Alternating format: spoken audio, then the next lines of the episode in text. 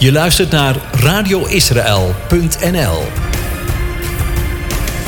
Welkom onder de vijgenboom.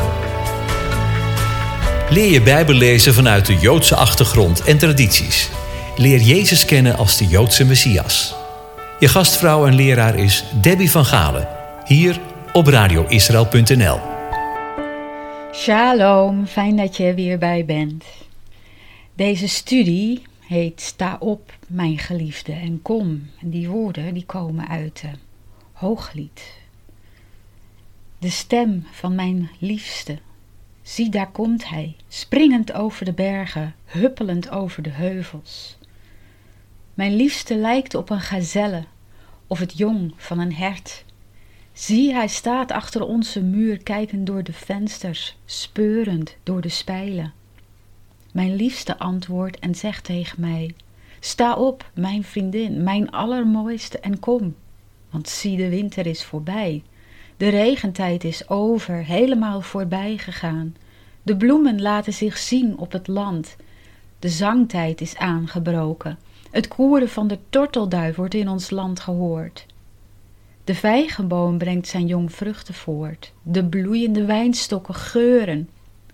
Sta op, mijn vriendin, en kom, mijn allermooiste. Mijn duif in de kloven van de rots, in de schuilplaats van de bergwand. Laat mij uw gedaante zien, laat mij uw stem horen. Want uw stem is zoet en uw gedaante is bekoor. Hooglied 2, vers 8 tot 14 gelezen. Hooglied 2, vers 8 tot 14. Toen mijn Nederlandse schoonvader, ik heb ook nog een Amerikaanse schoonvader, toen mijn Nederlandse schoonvader op sterven lag in 2016, heb ik de Heer gevraagd of ik hem mocht bijstaan in zijn laatste uur. En dat werd me gegeven samen met mijn man. Hij leed aan Alzheimer en verklaarde in zijn laatste weken in het verzorgingstehuis aan iedereen die met hem sprak, inclusief alle verpleging, dat hij zo graag naar de Heere wilde. Hoe wonderbaarlijk en wat een genade om op zo'n uur erbij te mogen zijn, wetende dat je bent waar de hemel is geopend en daar als het ware de aarde raakt. Dichterbij kun je in dit lichaam niet komen, denk ik. We lazen psalmen aan hem voor en we hadden instrumentale muziek met aanbidding, uh, aanbiddingsnummers, bekende. We hadden zachtjes opstaan. In zijn laatste momenten wilde ik iets lezen, maar elke keer viel mijn Bijbel uit mijn handen op de vloer. Tot drie keer toe. Ik pakte het op, hup, daar ging die weer. Alsof die uit mijn handen werd geslagen.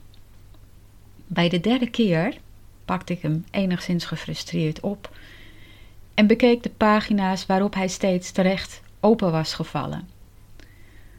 Het was dit stuk in Hooglied. En dan vooral bij vers 8. Toen snapte ik dat het de bedoeling was dat ik dit zou lezen. Direct na het moment dat ik vers 8 voorlas, gaf hij de geest. De stem van mijn liefste. Zie, daar komt hij, springend over de bergen, huppelend over de heuvels. Wat een ontroerende tekst op zo'n moment. Ik ervoer het als de Heere die zelf ons liet weten wat dat op dat moment plaatsvond. Hij kwam mijn schoonvader, mijn naar hem verlangende schoonvader, halen en bracht hem met grote vreugde thuis. En de hemel raakte op dat moment de aarde daar bij ons in die kamer. Ik verlang ook erg naar de dag dat onze bruidegom komt. Ik hoop jij ook. Er is niets op aarde dat dit kan vervangen. Om voor eeuwig in zijn aanwezigheid te zijn is de grootste vreugde en hoop waar wij naar mogen uitzien. In Johannes 14 belooft Jezus ons dit. Versen 1 tot 3, Johannes 14, vers 1 tot 3. Laat uw hart niet in beroering raken. U gelooft in God, geloof ook in mij. In het huis van mijn vader. In het huis van mijn vader zijn veel woningen. Als dat niet zo was, zou ik het u gezegd hebben. Ik ga heen om een plaats voor u klaar te maken. En als ik heen gegaan ben en plaats voor u heb klaargemaakt, kom ik terug en zal u tot mij nemen. Zal u tot mij nemen, opdat u ook u zult zijn waar ik ben. U zult zijn waar ik ben. Terwijl de hele wereld in rep en roer is, terwijl we overal in de wereld de repressie zien toenemen, ook in onze verwende en goddeloze westerse wereld inmiddels. Terwijl het op aarde steeds duisterder wordt, zodanig dat het zelfs heel veel ongelovigen opvalt. Hebben de gelovigen, de geheiligden door Jezus offer in zijn lichaam en bloed, een enorm grote hoop om zich aan vast te houden en elkaar mee te troosten. Niet alleen dat, ook om die hoop als een helder licht om ons heen te verspreiden. In deze tekst lezen we ten eerste dat Jezus zijn discipelen vertelt dat hij niet veel langer bij hun zal zijn, maar weer terug zal keren naar de Vader. Het huis van de Vader is een interessante term, net als de rest van de woorden die volgen. Iedere Galileër, en dat waren de meeste discipelen, herkende direct de terminologie als verwijzend naar een bruiloft uit die regio in die tijd. In de studio van Rosh Hashanah dit jaar heb ik al het een en ander gedeeld over de gebruiken rondom een Joodse bruiloft. In Galilea had men daar ook nog andere gewoontes bij die in de rest van het Midden-Oosten, inclusief Israël, gebruikelijk waren. Dat maakte dat de discipelen geen vragen hadden over de woordkeuze, slechts over de exacte locatie. Thomas vroeg niet waarom, maar waar.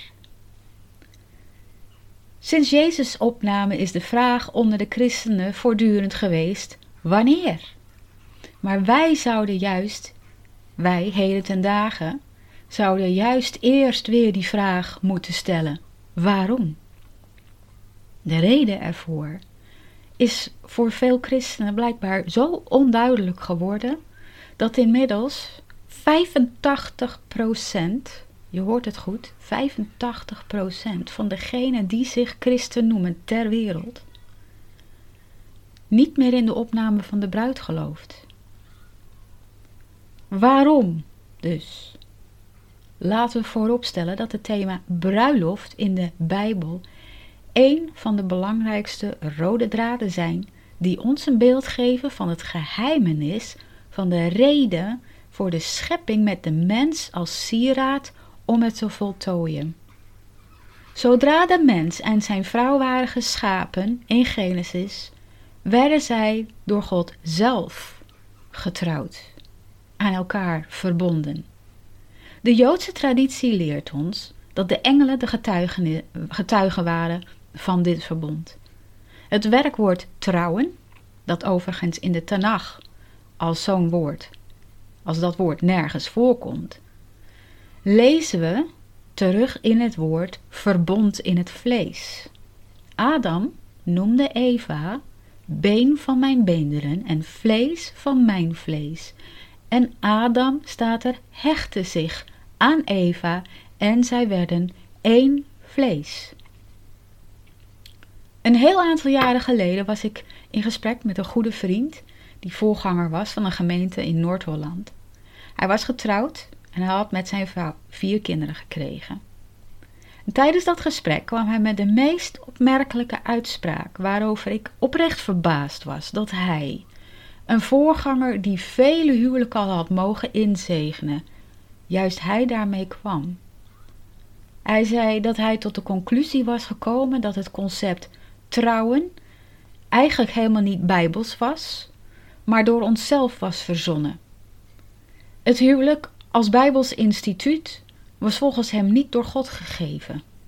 Ja, ik was bijna sprakeloos van verbazing. Dat snap je, hoop ik. Hij zei, of ik zei hem, dat hij dan toch maar weer eens wat beter zijn Bijbel moest gaan lezen. Want alhoewel het werkwoord trouwen er dan niet in mogen staan, dat is wel degelijk wat ermee wordt bedoeld. Het sluiten van een levenslang verbond tussen twee mensen die gebaseerd is op wederzijdse trouw en liefde is wel degelijk bijbels en door God zelf ingesteld. Maar nee, hij wist het zeker. Het was niet iets dat door de Bijbel werd geleerd, dat hadden wij er zelf van gemaakt. Enkele maanden later viel ik weer van mijn stoel toen ik vernam dat hij zijn predikantenpapier als het ware had ingeleverd en kort daarop zijn vrouw had verlaten voor een andere vrouw. Ze hadden een jaar ervoor hun 25-jarig huwelijksjubileum groots gevierd. Toen realiseerde ik me dat hij al op zijn ontrouw aan het zinspelen was in dat gesprek dat wij zo'n vier maanden ervoor hadden gehad. Hij was voor zichzelf een excuus aan het fabriceren, waarbij hij Gods woord voor zijn karretje spande om zichzelf gelijk te geven.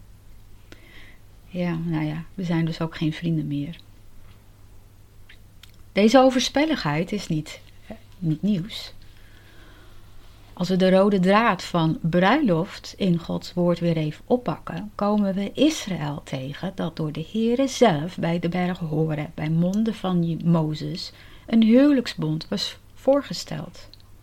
Israël, dat weten we, stemde gretig en volmondig in en aanvaarde Torah bij wijze van verlovingsdocument, de ketubah, uh, bij wijze van een teken van deze overeenkomst. In de woestijn werd Israël de ware eerstgemeente, Kehila. De bruid, Israël werd daar de bruid. En trad in een verloving in afwachting van een huwelijk met de Here. Nog voordat zij echter haar ketubah in handen had, was zij al overspelig. De verering van het gouden kalf en alle ranzige, obscene rituelen die daarbij hoorden, leidden ertoe dat de Heere ervan af wilde zien om haar nog langer in zijn buurt te velen. Toch, na aandringen van Mozes en na de dood van de direct schuldigen en betaling van een losprijs per stuk van de rest van het volk, verliet hij haar niet. Zo vaak als dit voorkwam, zo vaak was de gemeente, de bruid Israël, overspelig en brak het verbond van eeuwige trouw en liefde met haar Heere en bruidegom. Zo groot was zijn trouw en liefde voor haar, en nog altijd, dat de bruidegom zich genoodzaakt zag om zelf de losprijs voor haar te zijn. De profeten hebben het er voortdurend over, vooral in Jezaja en Jeremia lezen we daar veel over. Zijn glorie verlatend in het huis van de Vader, Elohim, gaf hij zich over aan alle menselijkheid en bracht het ultieme liefdesoffer voor zijn bruid. Hij keek niet om naar wat hij had achtergelaten. Hij was erop gebrand dat het verbond dat hij met haar had gesloten werd hernieuwd en zelfs beter werd. Het verbond is uitgebreid en nu toegankelijk voor ieder persoon, zij het uit Israël, zij het uit de heidenen, om in toe te treden. De bruid bestaat niet meer alleen uit het verbondsvolk Israël, maar is nu opgemaakt uit mensen die een individuele keuze hebben gemaakt om met elkaar de bruid te zijn, de gemeente, en daarmee deel uit te maken van zijn lichaam, zoals Adam, Eva, been van mijn beenderen en vlees van mijn vlees noemde. Jezus de bruidegom heiligt zijn bruid door zijn offer. Die individuele keuze is de voorwaarde voor het behoren tot de bruid, de gemeente, het lichaam van de Messias. Zie je, al deze termen drukken hetzelfde uit. Het zijn Hebreeuwse idiomen voor hetzelfde concept.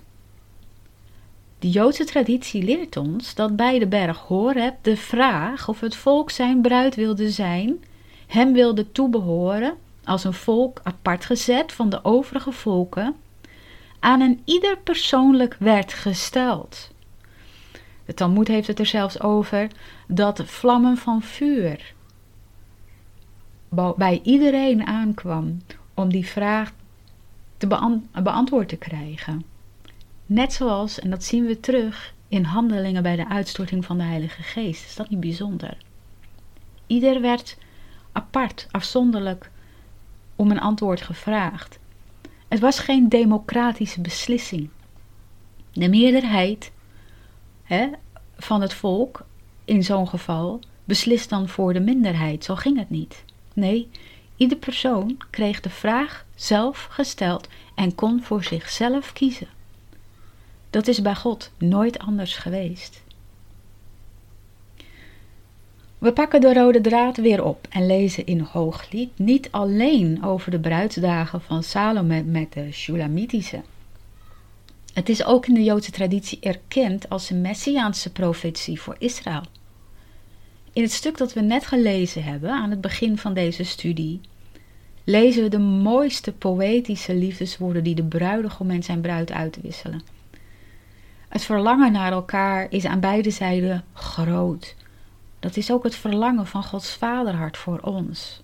Het uitzien naar de hereniging van de bruid met haar geliefde bruidegom, zijn zoon, na alle formaliteiten van de ketubah-ceremonie en de feestelijkheden daaromheen, is als het goed is in iedere gelovige brandend aanwezig. Net zoals mijn schoonvader en de vele anderen die ons zijn voorgegaan, verlangend naar het moment van die hereniging en de verwachting dat die zeer aanstaande is. Alleen, zij zijn ontslapen in de Messias in afwachting van die komst, die Jezus zijn discipelen beloofde in Johannes 14. Ook zij zouden eerst wel ontslapen in de Messias, wat betekent in de hoop van de komst van de Messias en daarmee de wederopstanding uit de dood en het ontvangen van een onvergankelijk lichaam. We leven in een tijd waarin we de wereld nog nooit zo hebben meegemaakt als nu alle geschiedenisboeken ten spijt. Waar in het verleden we steeds ten dele door allerlei oorlogen, plagen en natuurrampen zijn heen gegaan, zien we gebeuren dat alles steeds meer samenkomt en naar een climax aan het gaan is.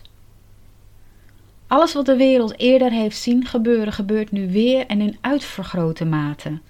Niet alleen dat. Er vinden ontwikkelingen plaats op politieke, economische, farmaceutische en technologische gebieden die de wereld niet eerder heeft gezien en veel angst en beroering veroorzaakt. Bovendien voelen veel mensen aan dat ook op geestelijk niveau de duisternis toeneemt en zwaarder te verdragen wordt en in hoog tempo.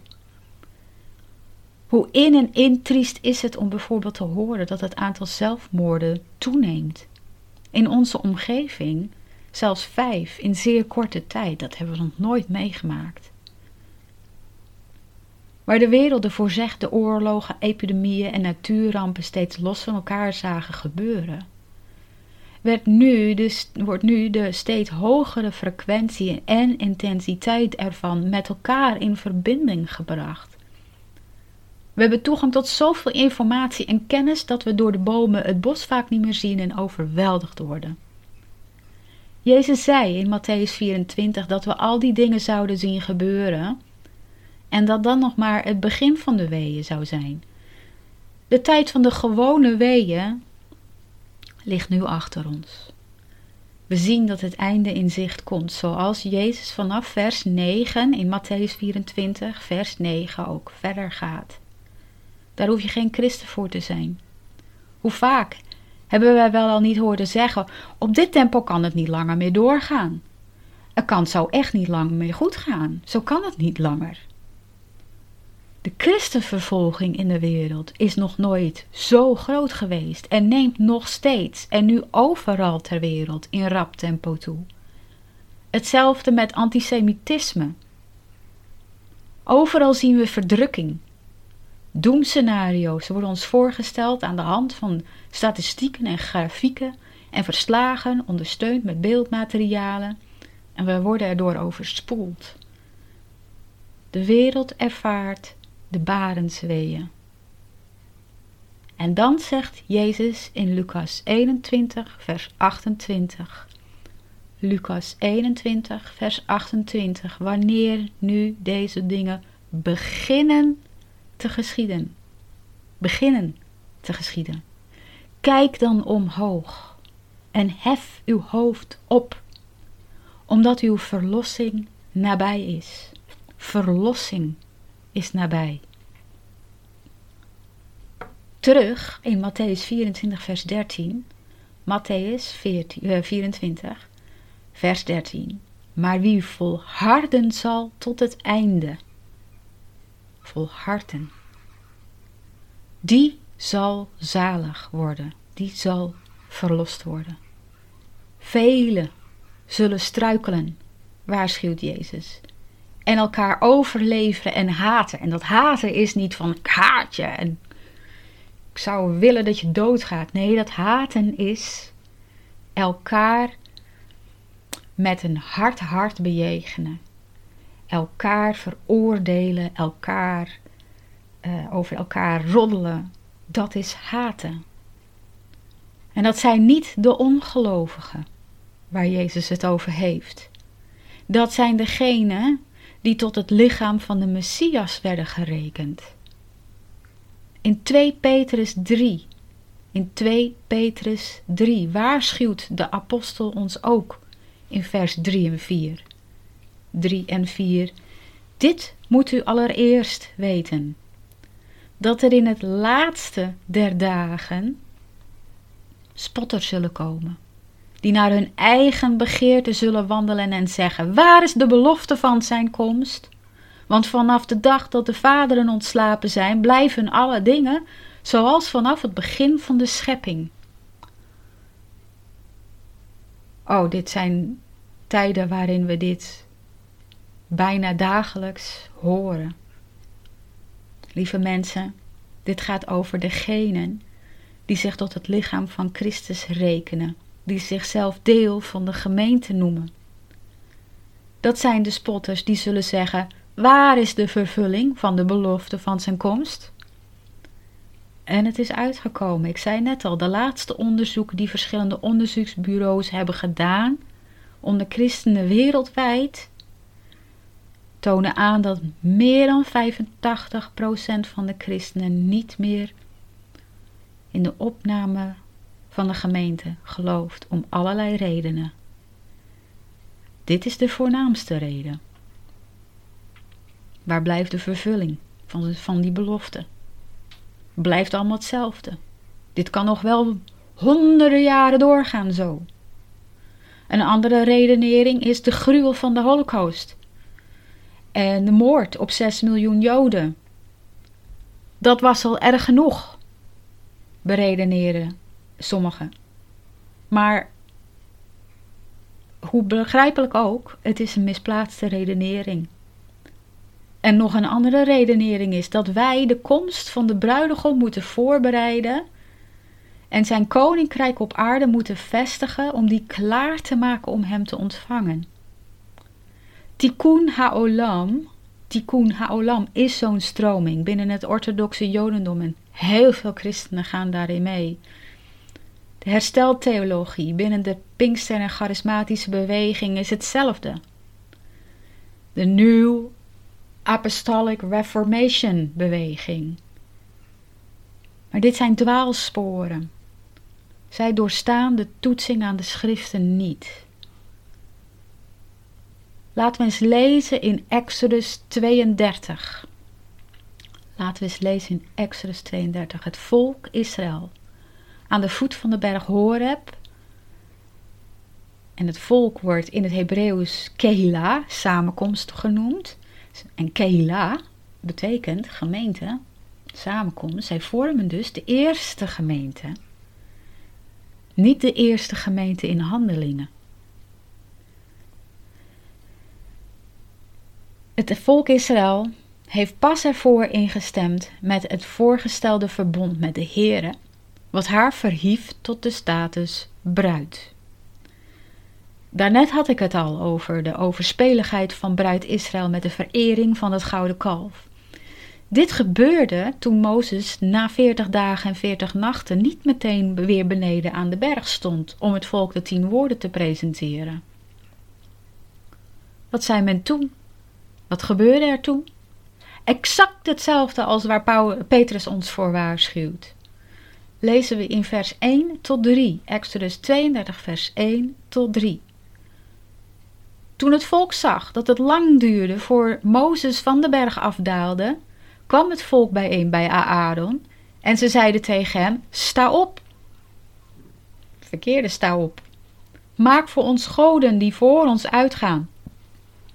Want die Mozes, de man die ons uit het land Egypte geleid heeft, wij weten niet wat er met hem gebeurd is. En Aaron zei tegen hen: Ruk de gouden ringen die uw vrouwen en uw zonen en uw dochters in hun oren hebben af en breng ze bij mij. En toen rukte heel het volk de gouden ringen die zij in hun oren hadden en af en ze brachten ze bij Aaron. Waar blijft die man? zeiden de spotters onder het volk, toen het wachten hun te lang duurde. Ze gaven het op om hem nog langer terug te verwachten. Net als de waarschuwing die Petrus gaf, gaven deze gevallenen zich over aan hun eigen begeerte en misleiden zij de zwakgelovigen. En de hoge priester ging met ze mee. Ze keerden terug naar de wereldse afgoderij die zij gewend waren in het rijke Egypte en sleepten daar een deel van het volk in mee. Later in de woestijn beklaagde weer een deel van het volk zich over de in hun ogen eenzijdige voeding, alleen maar manna, en brachten zich in herinnering, oh, de vleespotten van Egypte. En oh, hoe goed gevuld die waren met zoveel heerlijke groenten en fruit. Ze verlangden terug naar de wereld, naar wat de wereld Egypte in dit geval hun had geboden. En ze waren vergeten uit welke verdrukking en slavernij zij waren verlost. Dit is een ernstige waarschuwing voor de huidige kerk in het verwende Westen, lieve mensen. Jezus zegt zelf dat wij in staat zouden moeten zijn om de tekenen van de tijd te herkennen. Wij zouden die nu moeten herkennen. De tijd is vrijwel op. Waarom moet de opname van de gemeente De Bruid plaatsvinden? Is de vraag waar we ons mee bezighouden in deze studie. Niet wanneer, niet of. Zeker niet wanneer waar zoveel mensen zich mee hebben beziggehouden. Want dat was al vanaf het moment dat Jezus met zijn discipelen op de olijfberg stond, om zelf opgenomen te worden. Dat was de vraag: wanneer? Wat was en is Jezus' antwoord? Dat gaat ons niet aan, zegt hij. Handelingen 1, vers 6 en 7. Handelingen 1, vers 6 en 7. Zij dan die samengekomen waren, vroegen hem: Heere, zult u in deze tijd voor Israël het koninkrijk weer herstellen? Met andere woorden, wanneer? Is het deze tijd? En hij zei tegen hen: Het komt u niet toe de tijden of gelegenheden te weten die de Vader in zijn eigen macht gesteld heeft. Een verwijzing naar de bruiloft en de bruidegom. En de bruid, de vader. En vervolgens krijgen de discipelen de opdracht het evangelie over heel de wereld te verkondigen. Dat is de focus. Een opdracht die nog steeds geldig is. Er is een rijpe oogst, maar de werkers zijn weinig. Het is nog steeds een geldige opdracht. Daar moeten we ons mee bezighouden, niet wanneer. Juist nu de duisternis over de wereld is gevallen en kwade machten de overhand lijken te hebben, links, rechts, voor ons, achter ons, over onze hoofden heen. Zowel gelovigen als ongelovigen zijn het daar wonderlijk genoeg over eens. Hebben de gelovigen een krachtige boodschap van hoop, uitzien naar de verlosser van de wereld, de komst van de bruidegom, om gespitst te zijn op de woorden: Sta op, mijn geliefde, en kom. Van Genesis tot en met openbaring, met hooglied in het midden, Van het begin van Jezus' bediening op de bruiloft in Cana tot en met de vele verwijzingen van zijn onderwijs naar de bruiloft van het lam en zijn bruid in onder andere de gelijkenissen.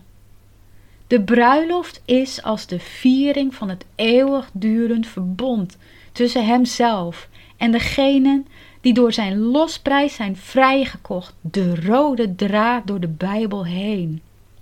De reden dat Jezus zijn bruid komt halen is omdat hij haar die belofte gemaakt heeft volgens de gebruiken van een Galileese bruiloft in de tweede tempelperiode. Denk aan de gelijkenis die hij vertelde van de vijf wijze en vijf dwaze meisjes. Een voorstelling van de gelovigen, maar ook gemeenten, waarvan een deel zich wel had voorbereid. En de overige vijf dachten te kunnen meeliften op de reserves van de gelovige vijf. Denk daarbij ook aan de rijke jongeling, die duidelijk schatten voor zichzelf op aarde had verzameld. Hoe gehecht was hij daaraan? Hoezeer waarschuwt Jezus ons daarvoor? Hoe hebben wij het er vanaf gebracht in het rijke, verwende, luxe Westen als gelovigen, als gemeenten? Teren wij op de goede vruchten van het harde werk dat de generaties voor ons hebben verzet? Ik vrees van wel. Wij zijn verwend geraakt, heel, heel erg verwend.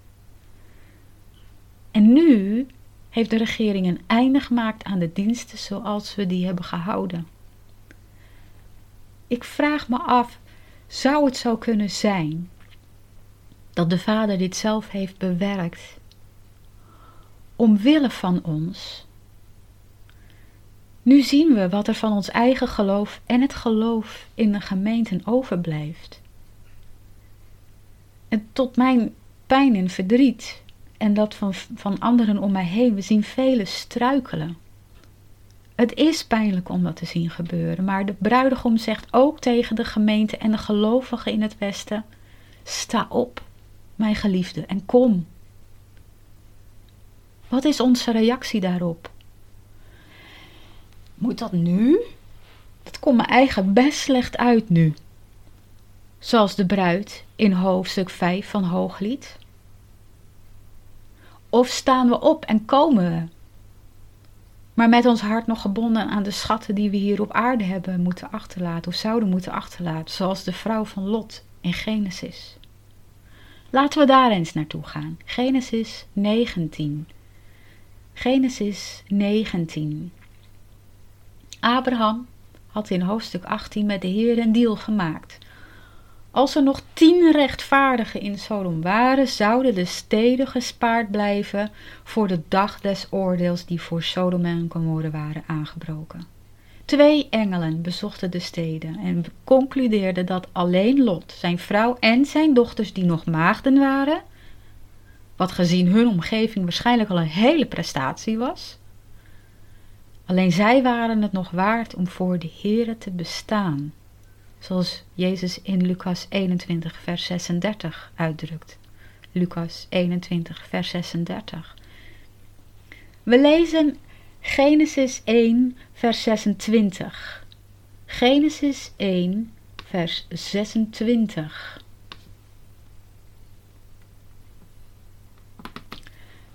Genesis 19 dus.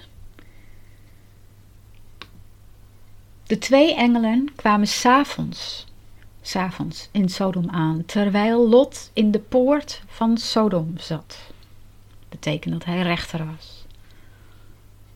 Toen Lot hen zag, stond hij op om hun tegemoet te gaan en boog zich met zijn gezicht ter aarde. Hij zei: Zie toch, mijn heren, wijk toch af van uw weg en kom naar het huis van uw dienaar en overnacht daar, was uw voeten Morgen vroeg kunt u opstaan en uw reis vervolgen.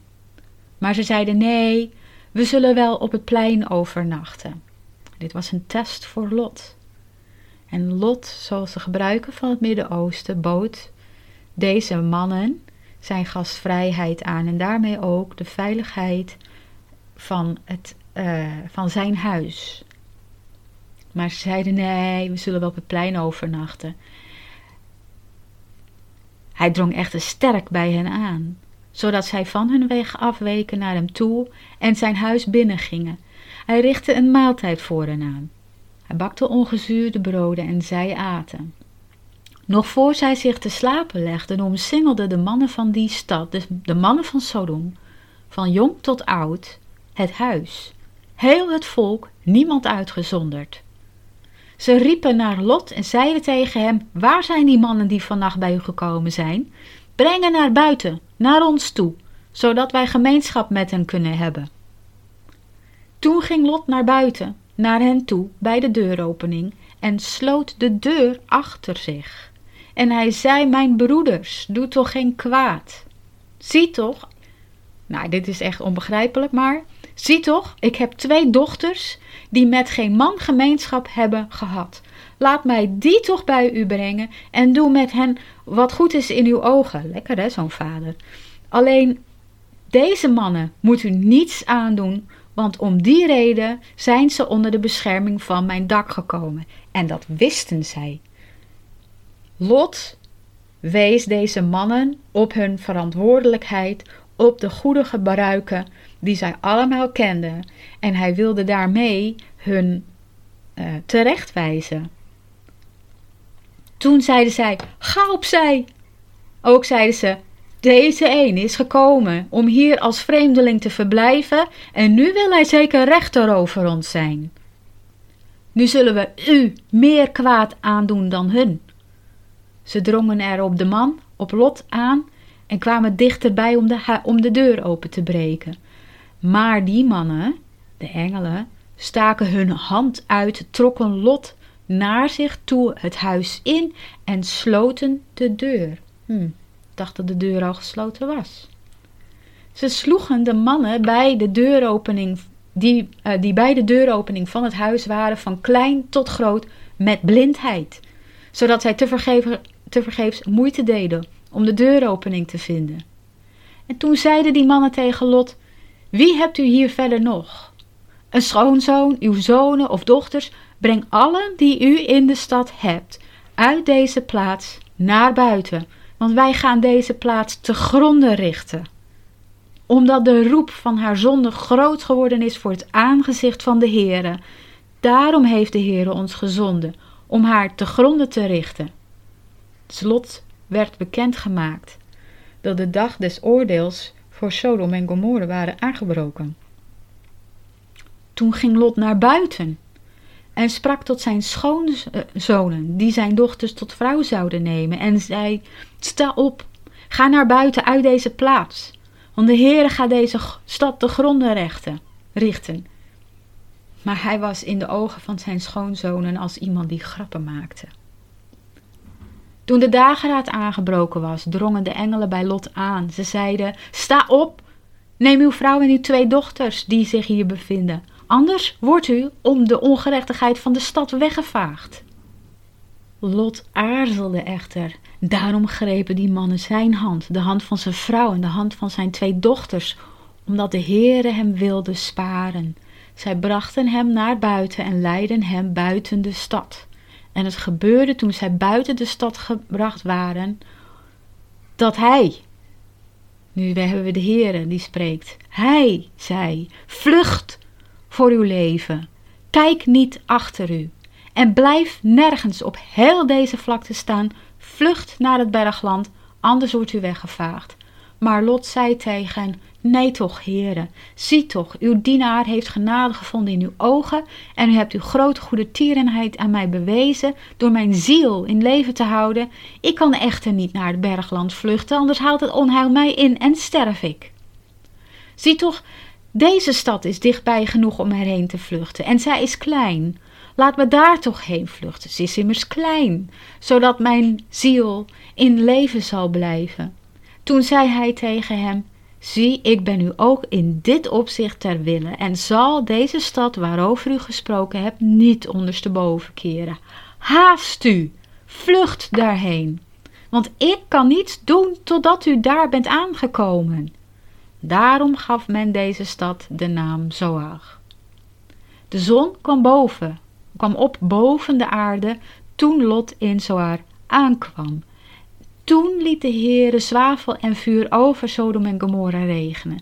Het kwam van de Heere uit de hemel. Hij keerde deze steden en heel de vlakte ondersteboven met alle inwoners van de steden en het gewas op het land. Zijn vrouw, die achter hem was, keek achter zich en werd een zoutpilaar.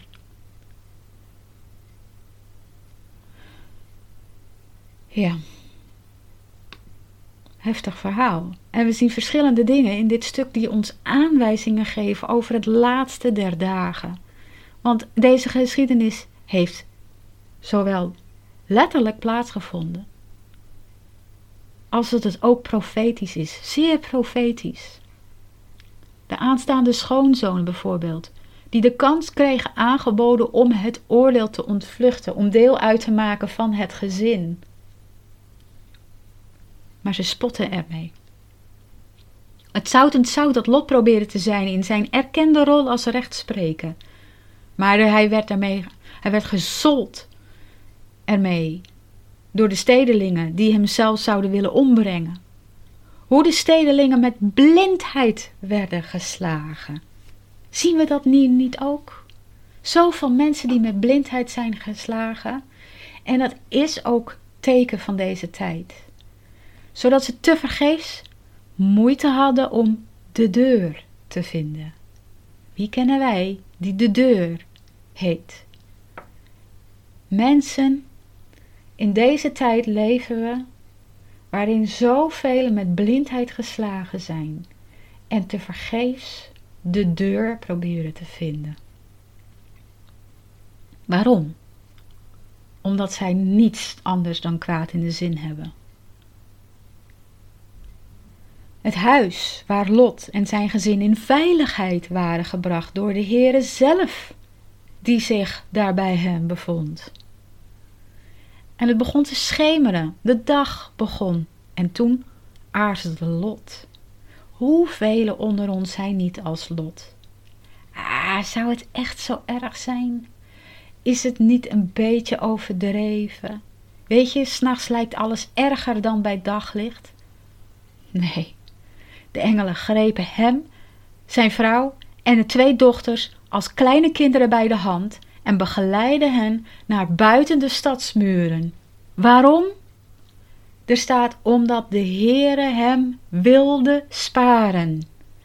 Wilde sparen, zoals Abraham al met de Heere erover sprak. In Genesis 18, vers 23. Genesis 18, vers 23. En Abraham kwam dichterbij en zei: Zult u ook de rechtvaardige tegelijk met de goddeloze wegvagen? En dan Genesis 18, vers 25. Vers 25. Er kan toch geen sprake van zijn dat u zoiets doet, dat u de rechtvaardige samen met de goddeloze doodt. Dan zal het zo zijn. Zo de rechtvaardige, zo de goddeloze. Daar kan toch bij u geen sprake van zijn. Zou de rechter van de hele aarde geen recht doen? Ik heb het al in de studie over Yom Kippur eerder gezegd. Alhoewel sommigen beweren dat de rechtvaardigen omwille van de hele wereld de grote verdrukking zullen doormaken, zien we aan de patronen die de schrift ons laat zien en de Joodse tradities dat dit niet in overeenstemming is met Gods rechtvaardige en genadige natuur. Zo'n vorm van genade zou volgens die visie door God, als het zou worden geschonken aan de wereld, is dan niets anders dan een andere vorm van vreedheid jegens de rechtvaardige, zoals ook de Mishnah het zo treffend verwoordt. Lot kreeg de verantwoordelijkheid om toe te zien dat hij en zijn gezin zich uit de voeten zouden maken zonder om te kijken. Ik kan twee redenen bedenken. Eén, omdat niemand voor de zuiver rechtvaardige God kan bestaan wanneer hij zich tegen je keert. Sodom en Gomorra ondergingen Gods zuivere, rechtvaardig oordeel, want de maat van de beker van toren was vol en die beker werd over de steden weer uitgegoten. Alles wat ze hadden opgespaard voor zichzelf. En niemand zou dan nog kunnen bestaan. De andere reden is dat Lot en zijn gezin zich totaal moesten losmaken van de wereld die zij achterlieten. Ze hadden niets anders mee dan de kleren aan hun lijf. Dus niet alleen fysiek, maar ook in hun hart. En dit, lieve mensen, is een woord dat de Heere nu heeft voor de kerk in het Westen, voor de gelovigen die in wilde en luxe leven. Verzamel voor jezelf geen schatten op aarde, want net als de rijke jongeling en net als de vrouw van Lot bestaat het gevaar dat je emotionele waarde hecht aan datgene dat onze ziel niet verlost. Jezus de bruidegom is in aantocht en zijn roep is: sta op, mijn geliefde, en kom. Wees niet als de vrouw van Lot en wees zeker niet als de schoonzonen. Wees ook niet als de spotters in de woestijn bij de berg Horeb. Hij wil zijn bruid, waarvoor hij duur betaald heeft, sparen voor de dag des oordeels. Natuurlijk wil hij dat. En hij wil jou, hij wil u tot haar kunnen rekenen. En dan bid voor je naaste dat ook zij erbij zullen worden gerekend. Tegen Lot zegt de Heere zelf nu in Genesis 19, vers 22. Haast u, vlucht daarheen, want ik kan niets doen totdat u daar bent aangekomen.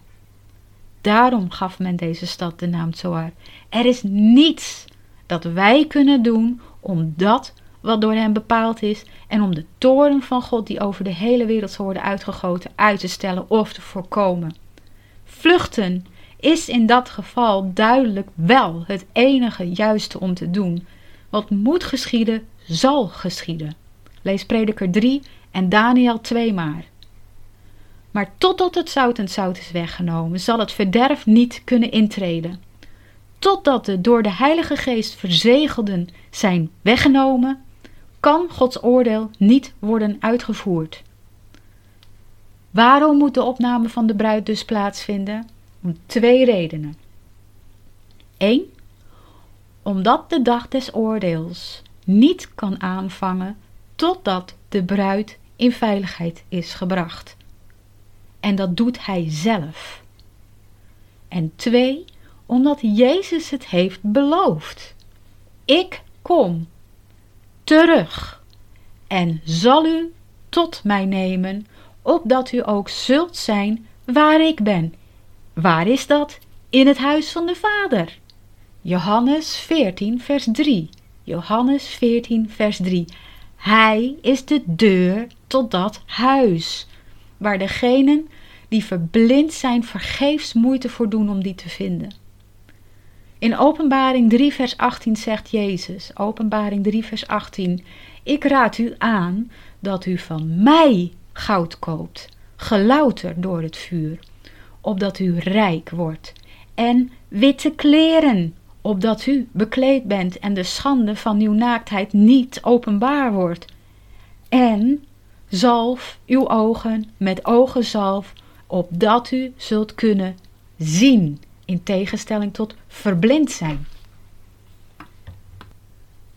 Wellicht is dit je vroeger ook geleerd en ben je ervan afgebracht door tegengesteld onderwijs.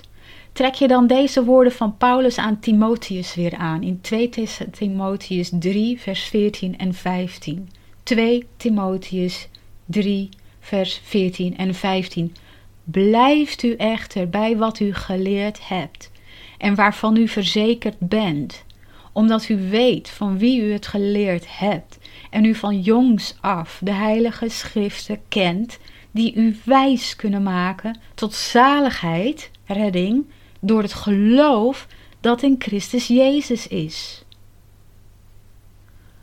Wat ik u leer is waarheid.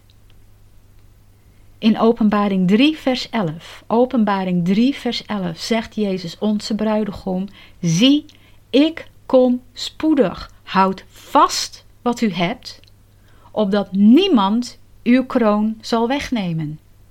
Lieve mensen, het is mijn gebed dat je ook verlangend uitziet naar de komst van de bruidegom. Dat je in je geest zijn verlangende woorden voor jou ook hoort weerklinken. Sta op, mijn geliefde, en kom. Laat de wereld los. Kijk niet om. Hij noemt je zijn geliefde. Zijn jouw verlangende woorden ook. Ik kom, hier ben ik. Want ik ben van mijn geliefde en mijn geliefde is van mij. Oh, ik bid dat dat zo is. Hij wil je het oordeel van God besparen. Hij laat zijn innig geliefde bruid die niet ondergaan. Lees Hooglied 2, vers 8 tot 14. Hooglied 2, vers 8 tot 14, waar wij mee begonnen. Nu zelf gewoon maar weer. Want hiermee sluiten we deze Bijbelstudie af. Hartelijk dank voor het luisteren. Mijn naam is Debbie van Galen en je hebt geluisterd naar Onder de Vijgenboom, het Bijbelstudieprogramma van radioisrael.nl. God zegen en vrede voor jou en lied rood.